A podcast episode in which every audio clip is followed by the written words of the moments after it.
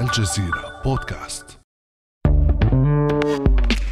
ربما تشتهي في ساعة متأخرة من الليل تناول سوشي أو بيتزا أو كسكسي أو حتى برياني من مطعم ما ولا تستطيع التنقل بنفسك إلى المطعم.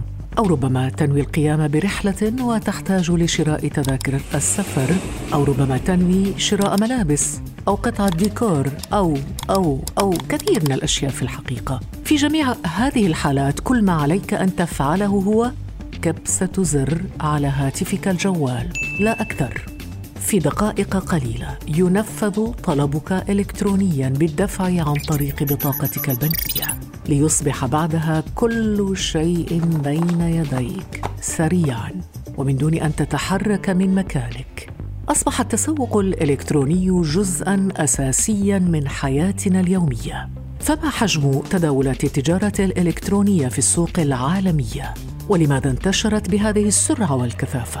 وكيف أثرت التجارة الإلكترونية على القطاعات التجارية الصغيرة والمتوسطة؟ ولماذا تأخرت بعض الدول العربية في مجال التجارة الإلكترونية؟ وهل تقضي التجارة الإلكترونية على التجارة التقليدية؟ بعد أمس من الجزيرة بودكاست أنا خديجة بن جنة.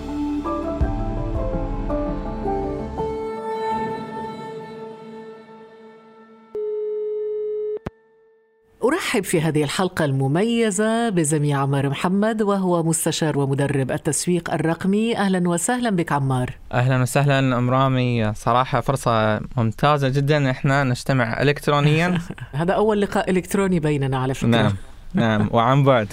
طيب. عمار لو بدأنا خطوة خطوة خصوصا بالنسبة للناس اللي ها لسه بادين في بداياتهم مع التجارة الإلكترونية زي حالاتي. لو عرفت لنا بشكل مبسط مفهوم التجارة الإلكترونية ماذا تقول؟ هي عملية بسيطة من تبادل المنتجات والخدمات عن طريق الإنترنت بدون ما يكون في لقاء بين البائع والمشتري. باختصار إحنا اليوم قاعدين في عالم رقمي.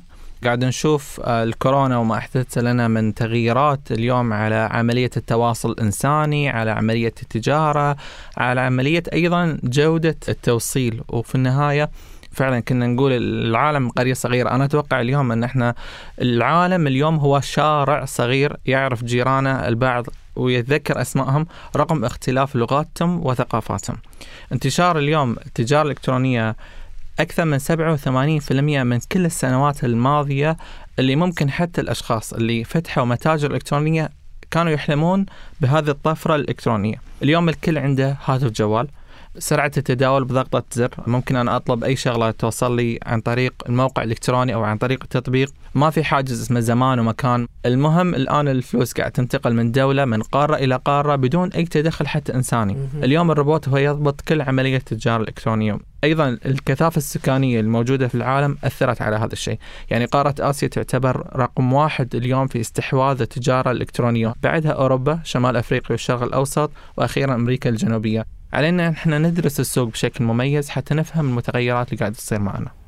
طيب دراسة السوق تعتمد على ماذا؟ تعتمد أول شغلة أن إحنا ما نجازف في دخول منتجات أو خدمات بدون فهم ثقافة المستهلك، أنا عندي عصير ممكن يناسب الشخص في دولة معينة، لكن شخص ثاني ما يستخدمه كعصير مثل ما إحنا نشربه، ممكن يستفيد منه كمكون أساسي لطبخة معينة، احترام ثقافة المستهلك هو شيء مهم بالنسبة لنا. الجانب الثاني هو دراسة أيضا الأسعار الموجودة اللي ربما ممكن يكون سعر منتج دولار واحد يعتبر غالي في دولة معينة بناء على العقوبات الاقتصادية الموجودة، بناء على الوضع الاقتصادي، بناء لكن هناك آه، عمار أنواع وأشكال مختلفة من التجارة الإلكترونية يعني مفهوم أنه واحد منا يشتري إلكترونيا لباس طعام مواد استهلاكية لكن هل تطورت هذه التجارة الإلكترونية إلى مواد أثقل مثل السيارات مثلا؟ هو على فكرة أصبح الإنسان يأثث بيته كامل من خلال الإنترنت. إحنا اليوم عالم يعني متغير سابقا كان المفروض يكون المنتج أمامي حتى أشتريه. الآن حتى ممكن أشتري الفكرة وأتبناها وتكون موجودة معي خلال ساعات زمنية بسيطة جدا. في متاجر تعتمد على علاقات بين مؤسسة ومؤسسة اللي هي business to business على سبيل المثال أبل قاعدة تبيع بعض قطع الغيار لشركة سامسونج فهي علاقة بين شركتين قاعد تقوم على نوع من التبادل التجاري. عندنا متاجر تعتمد على علاقة بين المؤسسات بأشخاص اللي إحنا نسميها business to customer وهي غالبا الشيء المنتشر عندنا يا في التجارة الإلكترونية. مثلا أنا أشتري من شركة أمازون بعض الأدوات أو بعض الكتب أو بعض الأشياء الرقمية اللي ممكن ما تحتاج نوع من التوصيل. أيضا عندي من المستهلك المستهلك وهذا شيء منتشر جدا اليوم عن طريق مثلا انستغرام أو فيسبوك أو حتى سناب شات كثير من المنصات اليوم تعتمد على إن هي تسوق من المستهلك إلى المستهلك. أيضا على مستوى شوي أكبر عندنا تجاره الكترونيه بين مؤسسات وحكومات. اليوم في جسور تبنى في بعض الدول قائمة على شركات تبيع هذه الخدمات أو تبيع حتى المنتجات على الحكومات وأحيانا يكون العكس. يكون المستهلك يبيع منتجاته للحكومة. وهني قاعد نتكلم عن تحولات كبيرة على مستوى التجارة الإلكترونية. هذا بالنسبة للمستهلك ولكن بالنسبة للبائع. يعني هناك منافسة بصراحة غير عادلة أو غير منصفة لمن يبيع دون دفع الضرائب ولمن يبيع في محل ويدفع ضرائب. صحيح ما نقدر إحنا نقارن بين الجانبين. يعني في ناس حتى ممكن معفية من الضرائب في ناس أساسا تستخدم أنظمة فيها نوع من الشفافية حتى تخلص نفسها من هذا الجانب.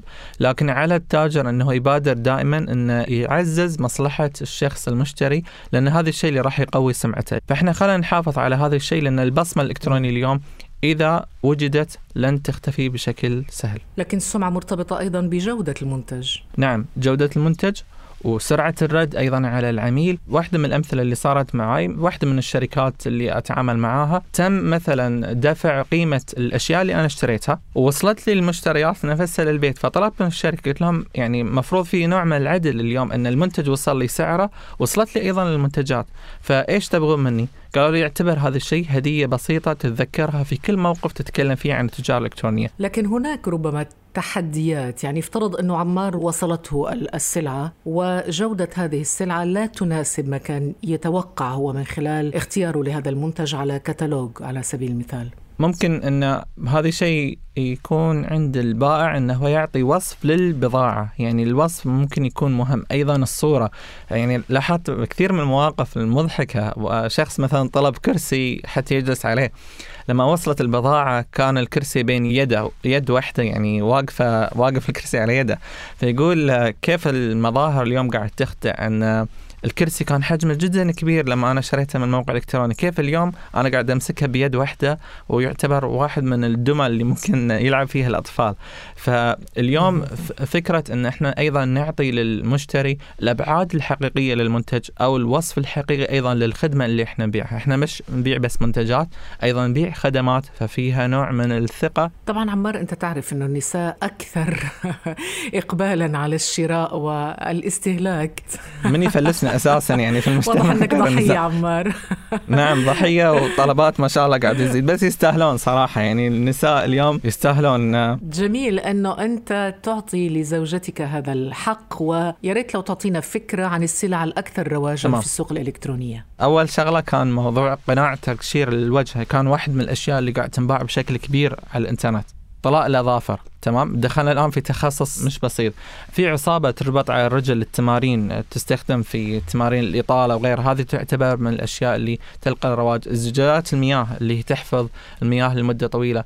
استغربت أيضا من وجود البطانيات. ما أعرف يعني ما شاء الله المحلات عندنا كثيرة بس الناس تطلب بطانيات من الإنترنت. أيضا الأشياء المرتبطة برياضة اليوغا منتشرة بشكل كبير. في رياضة هني استغربت منها رياضة الكياك. انتشرت بشكل كبير اليوم في العالم؟ أتوقع الناس بسبب الكورونا صارت تخرج للبحر وتشوف الطبيعة. أيضا الدراجات الهوائية انتشرت انتشار كبير على الإنترنت. اختلاف غريب يمكن أول مرة نسمع بعض المنتجات أن هي تشترى من الإنترنت لكن ما نعرف إقبال الناس شلون قاعد يتم وشلون قاعد تتم هذه الميول. واحيانا تشترى عمار من عبر الإنترنت وتباع أو يعاد بيعها عبر وهذه حالة شاب مغربي يدعى ناصر ويقوم بالتجارة عبر الإنترنت بمواد بسيطة يقتنيها من الصين ثم يعيد بيعها بالتقسيط. ال e-commerce الإلكترونية هو الموضوع ديال هذا العصر هذا. كنتي بغيتي تدخل آلاف الدولارات خدم لك التجاره الإلكترونية. كنشري منتوجات الجملة. كنحقق مبالغ مالية كبيرة جدا. ولذلك جمعنا شوية ديال الفلوس بغينا نديروا داك الشيء ديال الوير هاوس يكون عندنا المنتوجات ديالنا حنا. حنا اللي نشيبيو. على سبيل المثال شنو شريت؟ شريت تقريبا شي 2000 دولار ديال السلعة. اللي شي حاجة بسيطة وكتباع المنتوج الأول لي cartouches ديال printers هادو كنشريهم من الشينوا وكنجيبهم عندي للدار. والآن الحمد لله كنصيفط ال shipping two days في يومين. كنجيبهم من الشين ونصيفط. أنا سؤالي الأول هل فهمت اللهجة المغربية يا عمار؟ نحتاج دبلاج منك. يعني طيب. أنا طالب الآن دروس تقوية. في اللهجة المغربية. وأنا بعطيكم طيب، أشياء بالخليجية. سأترجم لك. طيب ناصر هذا الشاب المغربي يمارس التجارة الإلكترونية برأس مال صغير ويقول أنا أستورد عبر الإنترنت مواد من الصين وأعيد بيعها أيضا عبر الإنترنت. ما تعليقك على هذه التجربة؟ اليوم كثير من شبابنا العربي استفادوا من فرص عن طريق التجارة الإلكترونية ولربما يكون الرزق في أبسط الأشياء اللي إحنا قاعد نبيعها بس إحنا نملك موارد معينة. نعم ولكن لو توقفنا عند حالة ناصر هل الأحسن أن يستورد أو يشتري إلكترونيا ويبيع إلكترونيا أم أن يكون هو المنتج للبضاعة؟ المنتج طبعا أكيد ارباحها بتكون أعلى لكن في بعض المنتجات آه، نفس ما قلت قوانين وتشريعات الدول ما تسمح ان أفتح مصنع بهذا النشاط أو غيره. ففي بعض المنتجات تصنيعها أغلى من استيرادها. فالذكاء اليوم إن إحنا كيف نستفيد من دراسة الموضوع وأيضا تحويل التحديات هذه إلى فرص. وشفنا في الكورونا في منتجات ما كنا نفكر أساسا إن هي ممكن يكون عليها إقبال. شفناها اليوم هي أغلى من مثلا؟ من مثلا الكمامات. اليوم تجارة الكمامات أنا شفتها في مثلا موقع أمازون. شفت الشخص وبعدين رحت قمت حللت مثلا لو يبيع هو الكرتونة فرضا ب 100 دولار. لو جاء ألف طلب في اليوم كم أرباحه؟ زين خلينا نضربها في الشهر خلينا نضربها في السنة. معناتها هنا آه، عمار يمكن ربط النجاح بالفكرة نفسها وبالظرف استغلال الظرف. هل تعتقد أنه البيئة باحتياجاتها ب- أو استغلال الظروف ظروف معينة في مجتمع معين هل تساعد على ولادة الفكرة الناجحة لبزنس ناجح إلكترونيا؟ نعم في كثير من الأشياء اللي ممكن إذا كانت موجودة في المجتمع راح تسهل على الأشخاص أنهم يدفعون مشاريعهم والخدمات بشكل سريع.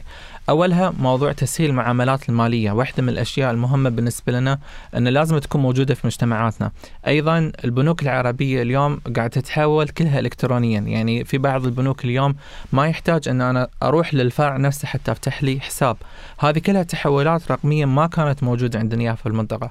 أيضا موضوع ارتفاع التكلفة في الرسوم والتعريفات ال- الجمركية بدأت الدول اليوم تخفض بعض السلع أو تعفيها من الجمارك بسبب أن اليوم في تجارة إلكترونية قاعد تتم وقاعد ترتفع بشكل كبير. إذا هناك دور للحكومة والمصارف في دعم التجارة الإلكترونية. نعم والأهم هي الثقافة المجتمعية. اليوم هل الناس تنظر لموضوع التجارة الإلكترونية كهبة أو موضة أو تنظر فيه إلى أن هي حاجة أساسية في المجتمع. ربما أيضا عمار ميزة التجارة الإلكترونية أنه يعني يمكنها بسهولة التأقلم مع التغيرات المستمرة في السوق. نعم. أزمة كورونا إحنا نعتبرها ترى بداية للتسوق الإلكتروني مش أن هي النهاية. وممكن العالم يتعرض اليوم لأزمات كثيرة. كيف إحنا ممكن نستفيد من أي أزمة قادمة أن تكون عندي خطة عمل مسبقة؟ اليوم بعض الشباب العربي ينتظر أن تصير المصيبة أو ينتظر الأزمة تصير وبعدها يبدأ في التخطيط. ليش ما يكون عندي تخطيط مسبق لأي سيناريو ممكن أنه يصير؟ كيف أنا ممكن أستفيد من هذا الشيء؟ ومصائب قوم عند قوم فوائد فوائده. آه، عندي محل يبيع عروض. هذا المحل من فترة كنت أتحدى صاحب الفكرة فأقول له يعني ليش آه، أنت فتحت في مجال العروض أنت مجالك مجال جدا بعيد يعني لها علاقة في التجارة الإلكترونية والتسويق الرقمي وغيره. قال لي أنا جاي أزيد المحبه عند الناس. قلت له كيف صار هالشيء؟ قال لي أنت تشوف اليوم في خلافات زوجية صايرة بين شخص وشخص، أنا على فكرة أوصل بطاقة من الزوج إلى الزوج أو من الزوجه إلى الزوج، وخصوصا خلال الحجر الصحي الخلافات نعم. الزوجية زادت. يعني اللي زعل زوجته بيروح يجيب بوكيه ورد من عند صديقك. بوكيه بوكيه ورد ويكتب عليه و- ويوقع عليه بعد. لكن عمار يعني حلاوتها في إنه أنت تروح لل... تذهب إلى المحل وتقول له حط لي الورده الحمراء مع البيضة مع الصفراء ونوع لي واعمل لي. عرفت إنه في نوع من التواصل المباشر بين البائع والمشتري وهذه علاقة جميلة بصراحة. هل غياب التواصل المباشر بين البائع والزبون تؤثر ربما على الميول الاجتماعية؟ أنا أشوف انه لا في راحة بين الطرفين. أول شيء لما أدخل أنا موقع أو تطبيق أنا عارف هذا التطبيق من يملكه من أي دولة هل هو فعلا تطبيق ناجح أو أو فاشل. إضافة لذلك أنا قاعد أعرف كل الاتجاهات. طب كيف تستطيع أن تعرف كل هذا؟ كل هذه موجودة في البيانات. اليوم المواقع هذه ترصد كل العمليات وعندها بروفايل أو ملف شخصي عن هذا الشخص. نعطي مثال معين صار في أمريكا. واحد من أولياء الأمور دائما تجي خصومات على منتجات لها علاقة بالأطفال على الفيزا كارد الخاصة فيه. فاكتشف أن بنته حامل. أه، تخيلي شلون اليوم التجارة الإلكترونية قاعدة تكشف أمور قاعدة تصير حولنا. أيضا المواقع اليوم تعرف مم. أنا كشخص مهتم في جانب معين قاعد أبحث عن كلمات معينة قاعد تفهم تخصصي قاعد تفهم ميولي بس هذه نقطة مخيفة بصراحة عمار إنه كأنك تقول إنه فيه تجسس على معلوماتك الشخصية إنه ماذا يحب عمار أو الكلمات التي يبحث عنها في محركات البحث في شيء من انتهاك واختراق ال- الخصوصية هنا أليس كذلك؟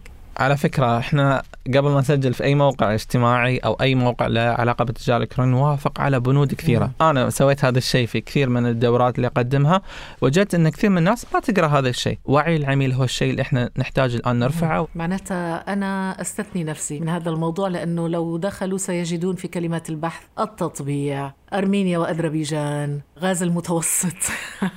كيف أتواصل مع ضيوف الثقال على الهواء؟ طيب عمار في في نقطة مهمة في موضوع التسويق الإلكتروني لها علاقة بحقوق الملكية الفكرية وحماية.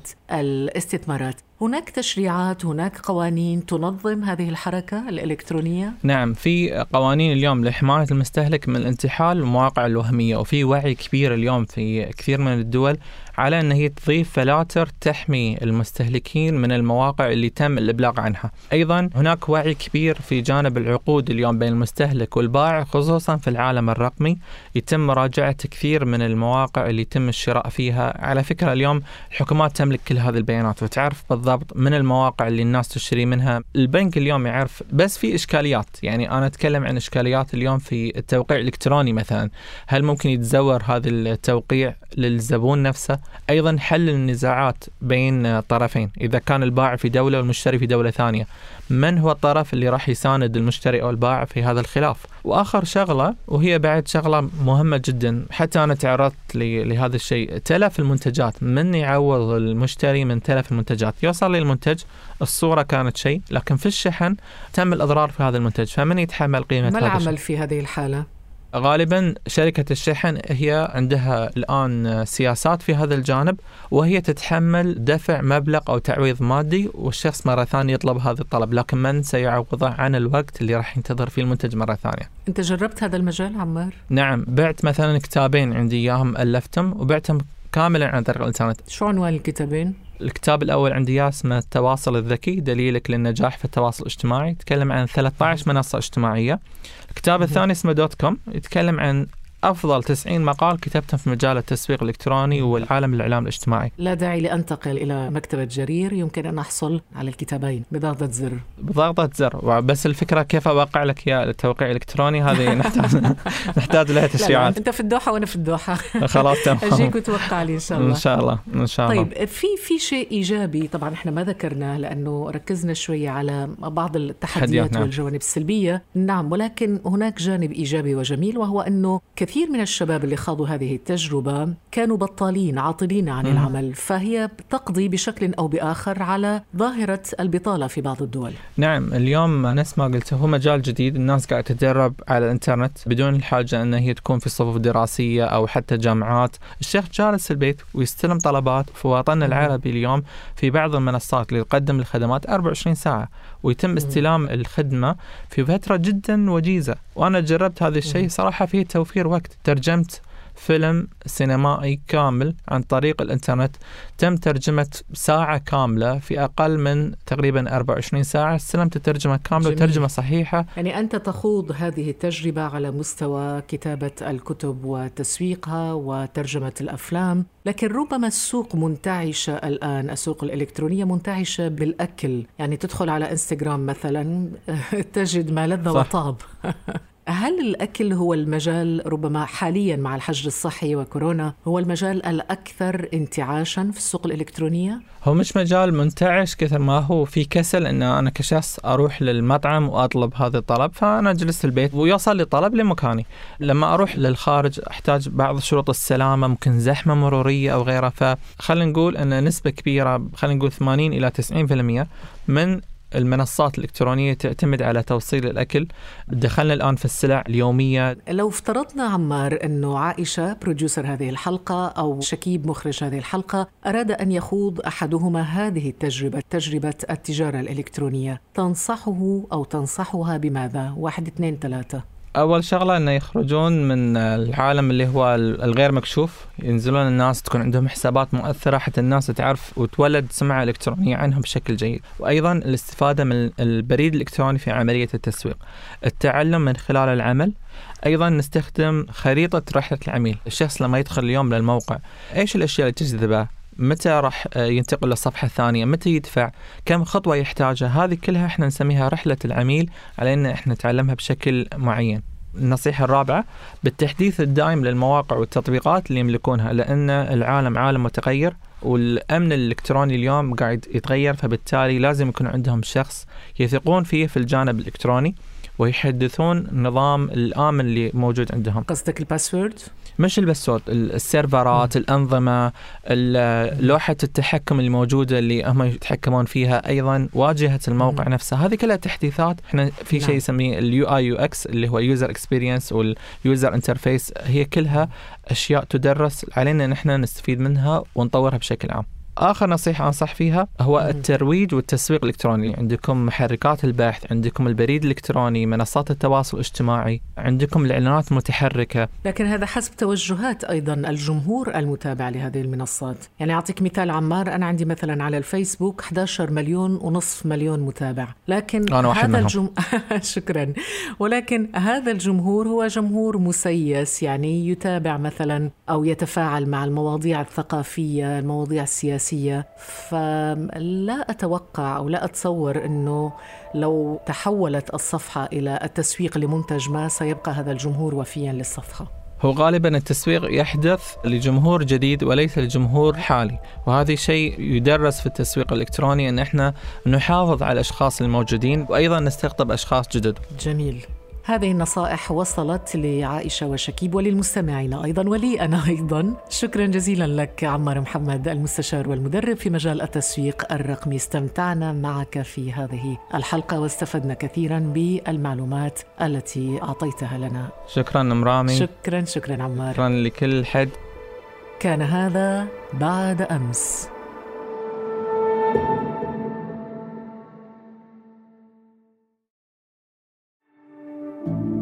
بعد أمس يأتيك صباح كل يوم مع فنجان قهوتك. لا تنسى تفعيل زر الاشتراك في تطبيقك لتصلك الحلقات الجديدة في الصباح الباكر.